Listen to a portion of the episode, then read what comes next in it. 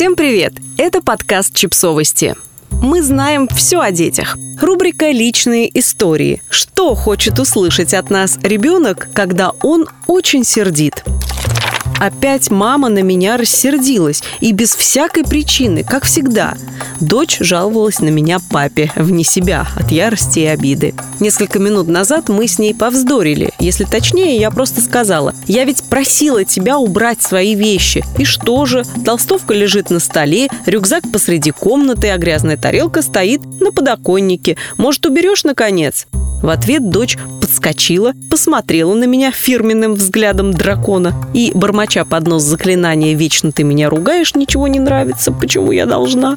выбежала из комнаты. И вот, оказывается, это я рассердилась. Еще и без всякой причины. Ладно, я все понимаю. Переходный возраст не за горами. Гормональные изменения, попытки разобраться в себе. Есть множество причин, по которым дочка не справляется с эмоциями. Но как же в подобных ситуациях следует вести себя мне? Зависимости от состояния и настроения я могу пожать плечами и улыбнуться или весьма расстроиться в ответ на такие взбрыки. Пытаясь решить, что же мне делать, я стала думать, а как какую реакцию мне самой хотелось бы получить, когда я веду себя неадекватно. А ведь такое тоже бывает. Кому не доводилось срываться на мужа, подруги или вообще на незнакомых людях? Крикнешь, выскажешь что-нибудь в сердцах, и тут же становится стыдно. Но не очень понятно, что делать. Извиняться? А гордость как же? А иногда просто эмоции не позволяют сделать шаг к тому, чтобы закончить конфликт. Именно этого я и жду от другого человека, шага навстречу. Когда я раздраженно ворчу на мужа, а он отвечает мне в духе «на себя посмотри», ссоры не избежать. А если говорит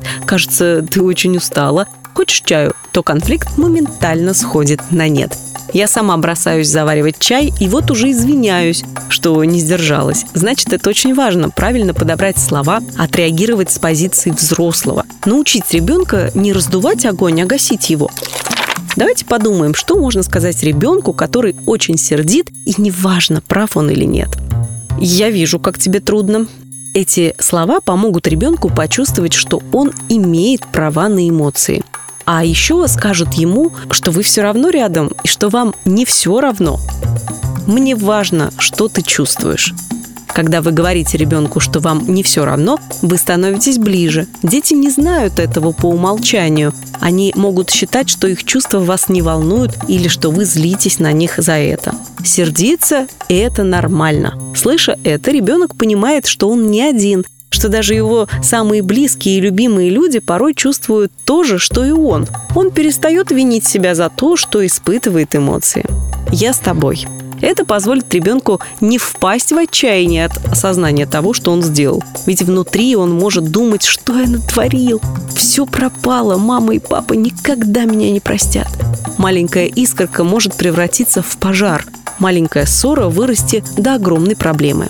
Даже когда ты очень сильно злишься, я люблю тебя. Эти слова дают возможность тут же прекратить ссору и просто уткнуться вам в живот, обнять вас и перестать злиться. Это тот самый первый шаг, который не позволит создать проблему из нескольких сгоряча брошенных слов. Это ощущение безопасности, рука помощи, безусловность вашей любви. Подписывайтесь на подкаст, ставьте лайки и оставляйте комментарии. Ссылки на источники в описании к подкасту. До встречи!